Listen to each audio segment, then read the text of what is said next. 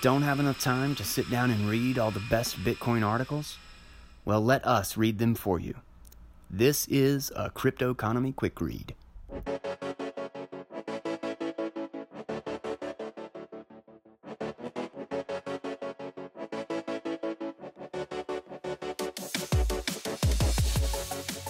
Welcome back, everyone, to another episode of the Crypto Economy Podcast.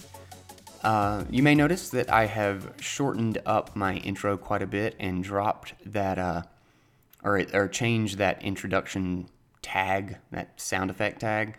Uh, seem, I got a lot of feedback in the last couple of weeks, and it seems like a number of people have complained about it. And I'm quietly wondering to myself how many people are like, God, I hate that thing, but then don't say anything. So, and I'm not really attached to it myself. So I figured out, uh, uh, I'll make a change and take the opportunity to shorten up my what is essentially like a one minute. It was almost a fifty second intro, um, and sometimes you know for a eleven or twelve minute article on occasions, eh, that seemed a little excessive. So uh, I shortened it up quite a bit there so that there's not quite so much time between intro and getting to the good stuff. Uh, with that, let's go ahead and jump into Jimmy Song's article. Uh, if you don't know Jimmy Song, he is a He's really big in the space. I'm sure most people do know who he is, but he's a Bitcoin developer and uh, he's an entrepreneur. He also has his own podcast, which is Off Chain with Jimmy Song, which I listen to pretty regularly while I'm working on other stuff. Um, really great source of a lot of commentary and uh, analysis of some ideas. Uh, he's always got some fun stuff to add. So today we're reading his article on medium.com. It was posted on April 10th and it is titled Mining Centralization Scenarios. So let's go ahead and jump in. In my article last week, I talked about how Bitcoin is decentralized, that is, lacks a single point of failure or choke point. One of the things that many critics of the article pointed out was that mining is somehow centralized, and therefore my argument didn't hold. In this article, I'm going to examine mining centralization in depth, go through some scenarios to understand what the risks are, how it could play out, and what the implications are going forward. Defining mining centralization. Mining centralization can mean two different things. One, manufacturing of mining equipment being mostly in the hands of a single company, or two, majority of hash power being controlled by a single company.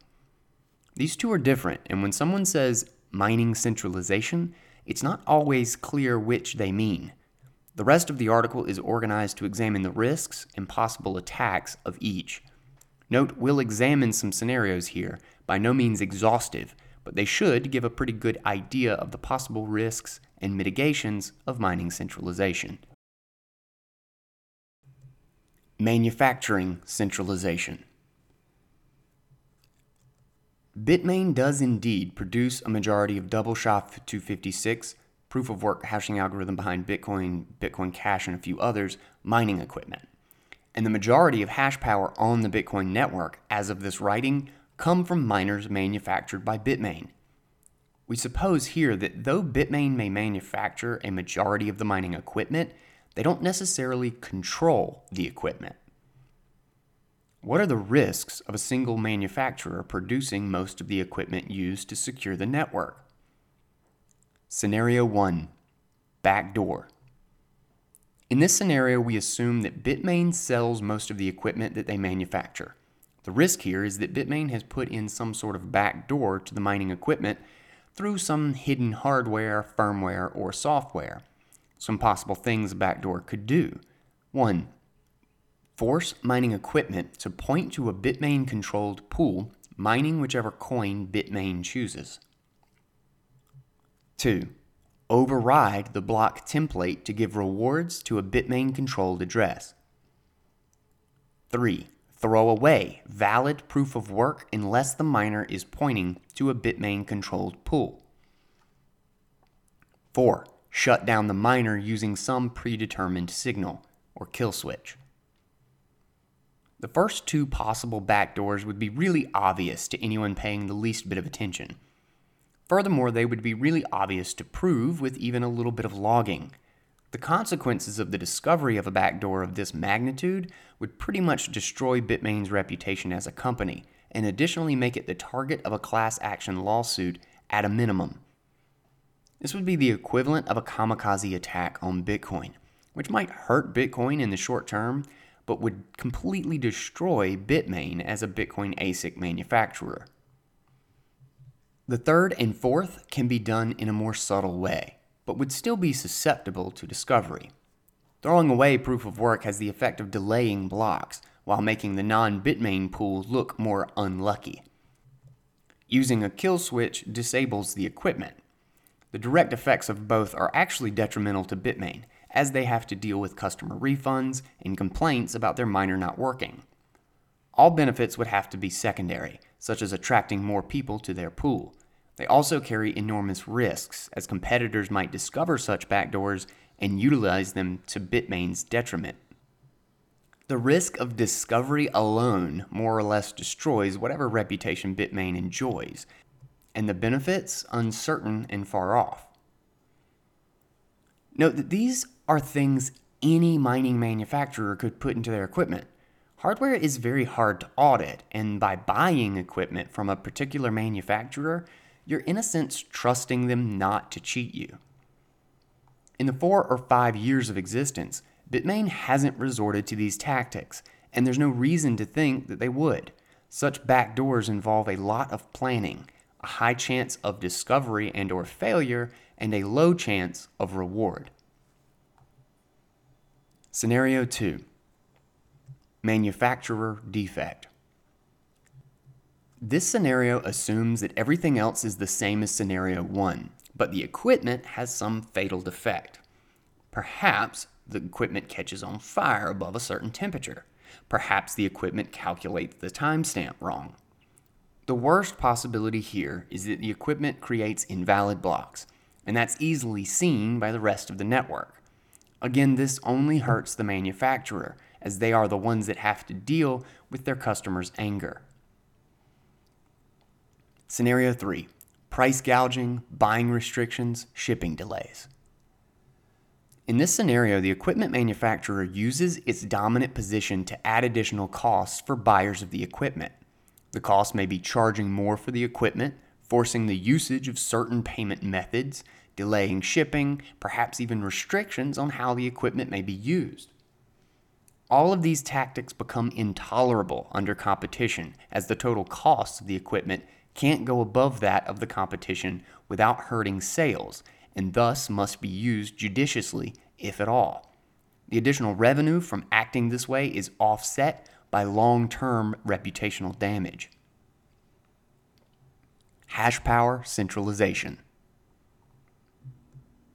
The actual manufacturing of equipment can lead to some bad outcomes, but the more dangerous scenario is one where there's a concentration of hash power Specifically, one company may control more than half of the hash power on the network. These can be further subdivided into two different categories. One, one company controls pools totaling greater than 50% of the network hash power. Or two, one company controls machines totaling greater than 50% of the network hash power. The possible attacks are similar but the way the attacks can be thwarted are a bit different.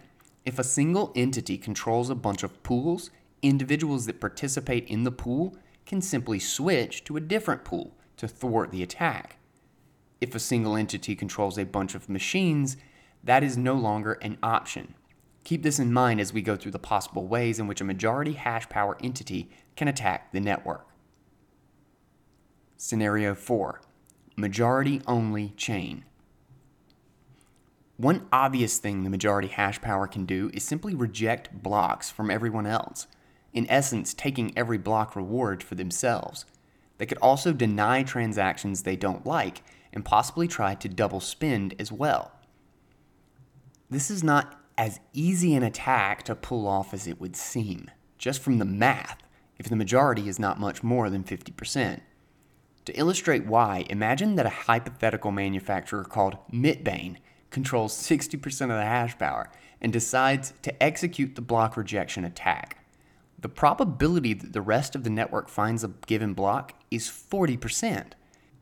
It's clear that because the minority still has some hash rate, at some point, Mitbane will be behind by one block to the rest of the network.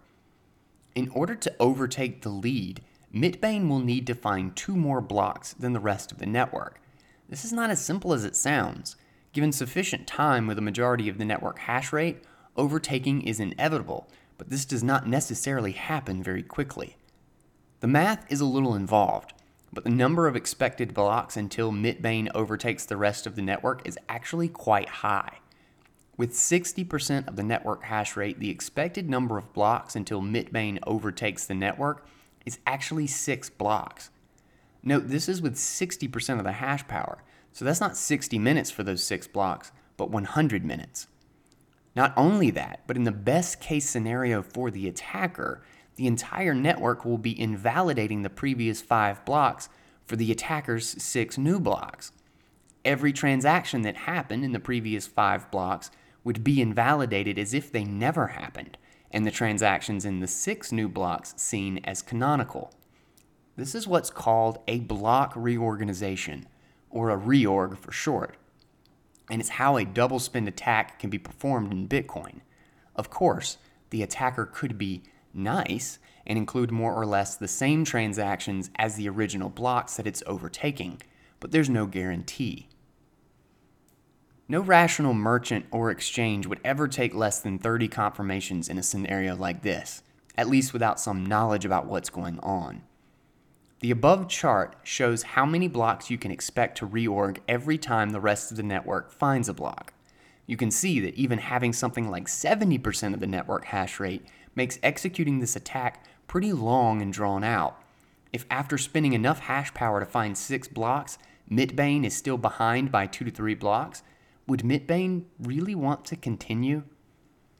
Furthermore, a large reorg signals to the rest of the network that something nefarious is going on, and nodes will likely view these new blocks with suspicion. It's entirely possible that full node operators on the network will simply invalidate these blocks. This is possible through the invalidate block command, and happily view the other chain made by the rest of the network as canonical, in which case, Mitbane would have wasted an enormous amount of hash power, announced its bad intentions, and have a fork that many nodes don't recognize for all its trouble. This would be a hard fork without any replay protection, and the community would decide which one is worth more. In addition, during the attack, there are large reorgs every time a non Mitbane miner finds a block, which make taking payments extremely risky. Essentially, without something like 80% of the network, this attack renders Bitcoin all but unusable during the attack. If instead Mitbane simply mined normally on the network, the mining rewards would essentially be the same without arousing any suspicion or incurring any reputational damage. The double spend, fee sniping, and transaction denial value would have to outweigh the risk of failure, including loss of mining rewards, loss of reputation, and damage to Bitcoin itself.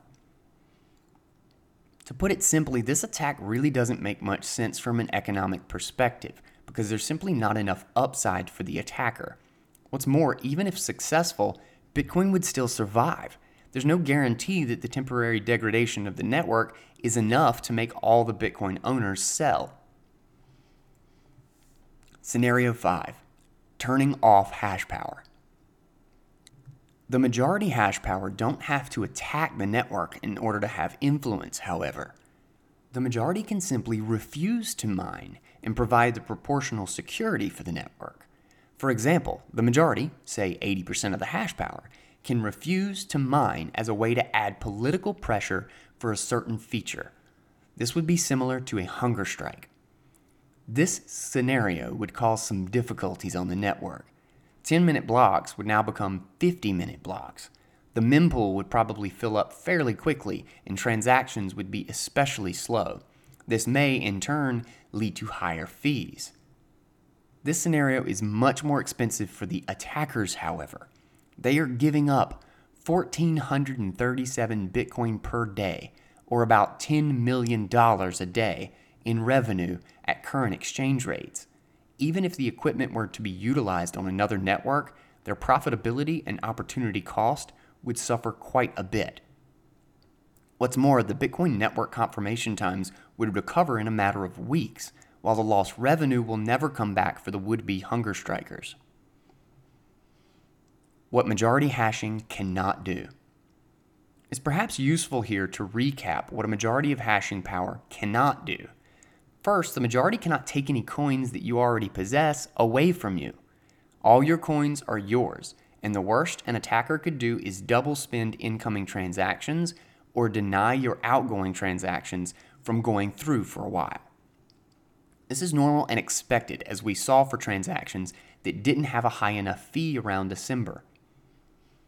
Second, the majority can't change the rules of Bitcoin. In a sense, they can create new consensus rules, but that would be a hard fork, which requires everyone to upgrade. They're free to try to convince the rest of the network that their rules are better, but as sovereign individuals, Bitcoin users have no obligation to follow such rules. The power of whom to follow lies entirely with the owner of the node. Third, the majority cannot hurt you without hurting themselves to some degree. Such an attacker can degrade the network, but not without themselves incurring a lot of opportunity cost. They can attempt to double spend, but not without significant risk of being blacklisted by many nodes. Bitmain at least from a manufacturing standpoint, the risks are being lowered continually. As much as people hate Bitmain, let's not forget what manufacturers that existed before them were like. Butterfly Labs, Cointerra, and KNC Mining are just some of the names in this space, and they had some serious trouble even filling pre orders. Bitmain brought a professionalism to the mining industry that simply wasn't there before. They were selling fully assembled, ready to go miners at conferences in 2014, where these other companies were delaying the delivery of pre orders from months, sometimes years before. The competence that Bitmain brought to the mining industry is why those other players are bankrupt. That said, there's no reason to believe that Bitmain's market dominance is permanent. First, there's a lot of competition coming. There are no less than four startups that I know of that are entering the mining space attempting to dethrone Bitmain.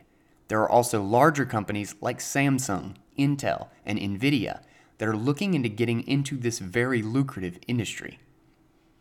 Second, unlike Bitcoin itself, there is no strong network effect in mining equipment manufacturing.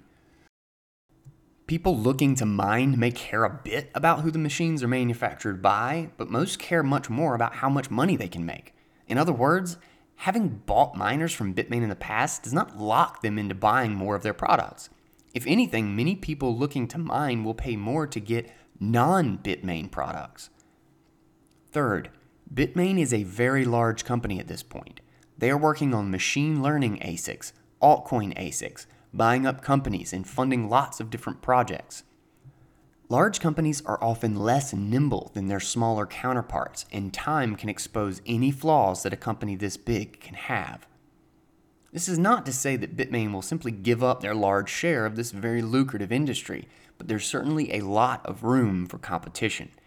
If you believe in the free market as I do, it's easy to see that any imbalance will even out over the long term. Right now, there's a manufacturing imbalance. Mining manufacturing centralization is a short term problem. Conclusion Miner centralization has been a boogeyman for people in the Bitcoin community for a long time. What's worse, a lot of people continue to believe that a majority can just control the network. The emergent properties of decentralization help quite a bit here, and Bitcoin is much better protected against such centralized control than many believe.